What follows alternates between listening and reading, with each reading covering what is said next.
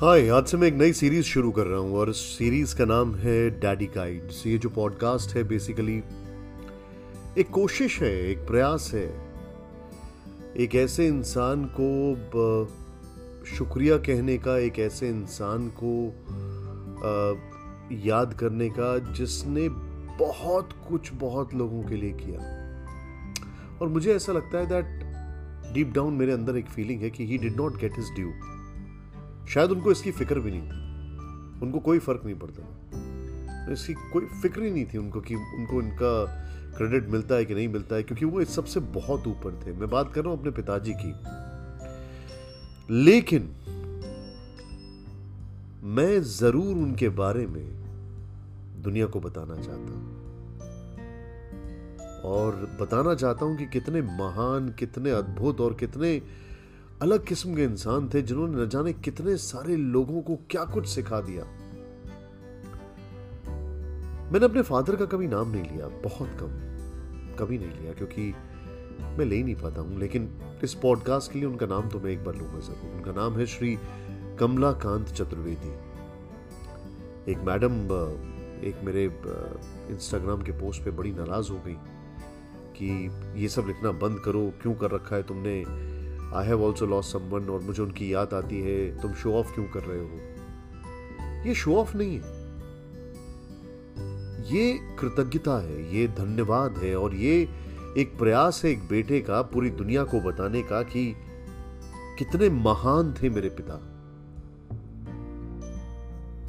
मुझे लगता है और कोई तरीका भी नहीं हो सकता मेरे लिए। उनको चुपचाप बैठ के याद करने से अच्छा है कि मैं बताऊँ कि वो क्या थे। काफ़ी लंबा इंट्रो है ये, लेकिन डैडी गाइड्स करके जो पॉडकास्ट है, इसका यही मकसद है।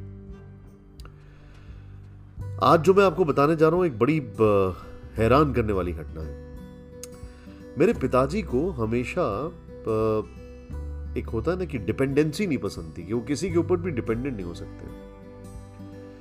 अपने एक मित्र को वो सिखाया करते थे कि, यार, तुमको एक गिलास पानी भी चाहिए तो भी तुम बच्चों से बोलते हो। खुद क्या करो ना? उनका ये एटीट्यूड था जीवन में। और इसी एटीट्यूड की वजह से वो हर चीज़ इंडिपेंडेंटली करते थे और ऐसी स्टेज में भी करते थे जिस स्टेज में मुझे डर लगता था। उनको स्कूटर चलाने का बड़ा शौक था। अब स्कूटर चलाने का शौक क्या था वो अब आपको मैं बताऊँ कि स्कूटर ज़रूरी भी था और मजबूरी भी था। स्कूटर ज़रूरी इसलिए था क्योंकि उनको लगता था कि उसकी मनूवरेबिलिटी कहीं पे भी पार्क कर दो, कहीं पर भी ले जाओ, ये बड़ा इजी है। कौन गाड़ी निकाले, उसको चलाए। और दूसरी बात यह थी कि उनकी लेफ़्ट नी जो थी वो रिप्लेस होनी थी। पूरी तरीके से खराब हो चुकी थी। तो काफ़ी समय के बाद मैंने उनके लिए एक स्कूटर लेके आया, जिद करके। उनके पास बहुत पुराने मॉडल का एक स्कूटर था। तो मैं उनके लिए वो इलेक्ट्रिक का स्टार्ट वाला स्कूटर लेकर आया। तो वो उनके लिए बहुत कन्वीनियंट हो गया था। और गाड़ी चलाने में लेफ़्ट नी में ज़ोर पड़ता था और काफ़ी कष्ट होता था। तो इसलिए भी नहीं चलाते थे। फिर जब इतनी उम्र निकल गई, उसके बाद उन्होंने गाड़ी ली तो एक होता है ना, मन में प्रैक्टिस भी रह जाए और फिर बड़ा संभाल के रखा जाए उसको। तो ये सारी वजह थी। एक दिन क्या हुआ बहुत ज़बरदस्त बारिश हो रही थी। बहुत ज़बरदस्त बारिश हो रही थी। और आ, मैं ऑफ़िस में था एंकरिंग कर रहा था। मैंने घर में फ़ोन किया मैंने कहा डैडी से बात करा दीजिए तो जब मैंने देखा कि मेरा फ़ोन डैडी ने नहीं उठाया है और अपने मोबाइल पे उन्होंने मेरा फ़ोन नहीं उठाया तो मैंने घर में फ़ोन किया। तो पता लगा कि वो बाहर निकल गए ज़ाहिर सी बात है, स्कूटर से ही जाएँगे, गाड़ी से तो जाएँगे नहीं तो ऐसा नहीं था कि मैं उनकी गाड़ी लेके जाता था, मैं अलग गाड़ी से जाता था। तो मैंने उनको फ़ोन किया, मैंने कहा, आप कहाँ हैं? बारिश हो रही है। एक बार किया, फ़ोन नहीं उठाया, दो बार किया, नहीं उठाया, तीन बार किया, नहीं उठाया, तब तक मेरा शो शुरू हो गया। अब शो के बीच में परेशान हूँ कि बारिश हो रही है, डैडी कहाँ है? कहीं कुछ हो ना गया हो, कुछ मन में बुरे बुरे ख्याल आ रहे हैं।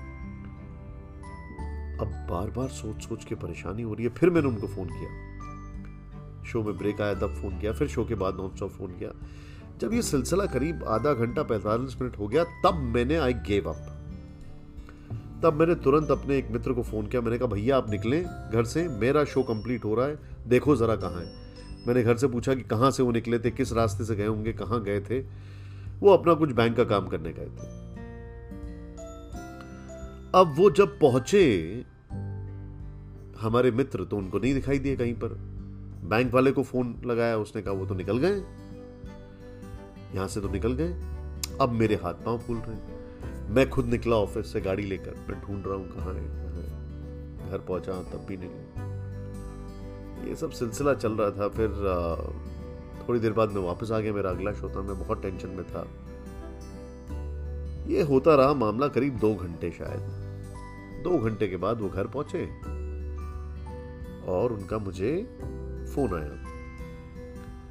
अरे तुम मुझे ढूंढ रहे थे क्या? तुम्हारे मिस कॉल देखे मैंने। मैंने कहा आप इतने कैजुअल होके बोल रहे हैं? अच्छा वो पहली बार था जब मैंने डैडी से थोड़ा सा मतलब मेरा एग्रेशन तो उनके सामने क्या होगा? कभी हो ही नहीं सकता मतलब।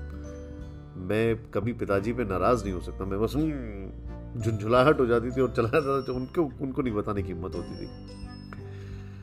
तो मैंने कहा, आप फ़ोन ही नहीं उठा रहे मैं कितना टेंशन में आ गया, मैं परेशान हो गया, आप ऐसे कैसे कर सकते हैं?